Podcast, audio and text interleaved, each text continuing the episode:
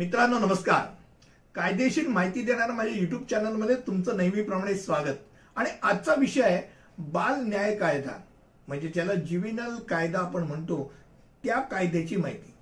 आता सर्वप्रथम आपल्या भारतीय न्याय व्यवस्थेमध्ये बाल गुन्हेगारांना वेगळ्या तऱ्हेने ट्रीटमेंट दिली जाते. हे तुमच्या पहिल्यांदा लक्षात राहू दे आता आत्ता आत्तापर्यंत म्हणजे दोन हजार पंधरा पर्यंत लहान मुलं म्हणून कोणाला धरायचं? मायनर म्हणून कोणाला धरायचं? याच्यावरती बऱ्यापैकी चर्चा आणि खल चालू होत याचं कारण खास करून निर्भयाच्या हत्याकांडानंतर तो भाग प्रकर्षाने लोकांच्या अंगावर आला आणि लोकांनी बोंबाबोंब करायला सुरुवात केली की लहान वयाचा जरी असला पण त्याच्याकडनं समजा हिनियस गुन्हा म्हणजे ज्याला आपण म्हणू शकतो की ज्या गुन्ह्याचं आपल्याला एक प्रकारची डोक्यात तीड येते चीड येते अशा गुन्ह्याकरता सुद्धा तो जर बाल गुन्हेगार असेल तर त्याला मोकळीक द्यायची का? तर दोन हजार पंधरा नंतर जरा कायदा बदलला. आता कायदा काय म्हणतो ते पहिल्यांदा बघूया.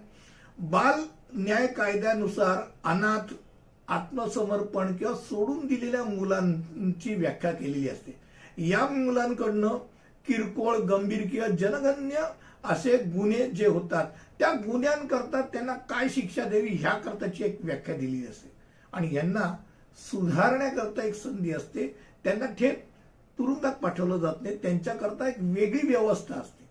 म्हणजे त्या व्यवस्थेमध्ये त्यांना शिक्षण किंवा त्यांच्यावरती संगोपन होऊन ते परत सुधारून आपल्या रोजच्या प्रवाहात यावेत. ह्या करताचा एक प्रयत्न असतो.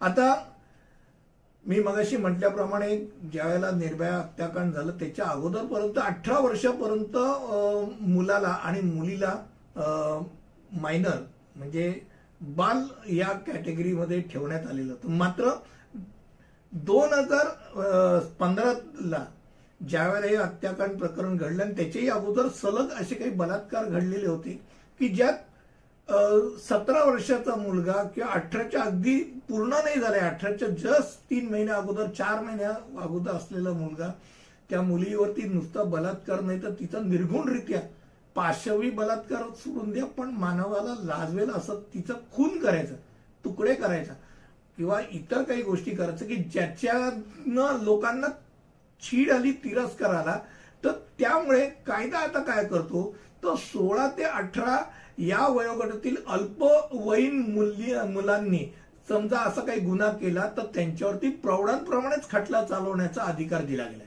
त्यामुळे जर शांतपणे विचार करत झाला तर दोन हजार पंधरा नंतर आज बाल म्हणू शकतो तर सोळा वर्ष पूर्ण झाली नाहीत अशा मुलांना आणि अठरा वर्ष पूर्ण नाही झालीत अशा मुलींना या कॅटेगरीमध्ये आपण आता धरतो की ज्यांना बालवयीन म्हणता येतं आणि त्यांनी समजा काही अपराध केला तर त्या अपराधाला त्यांना शिक्षा ही जी आहे ती बाल न्याय कायद्यानुसार दिली जाते.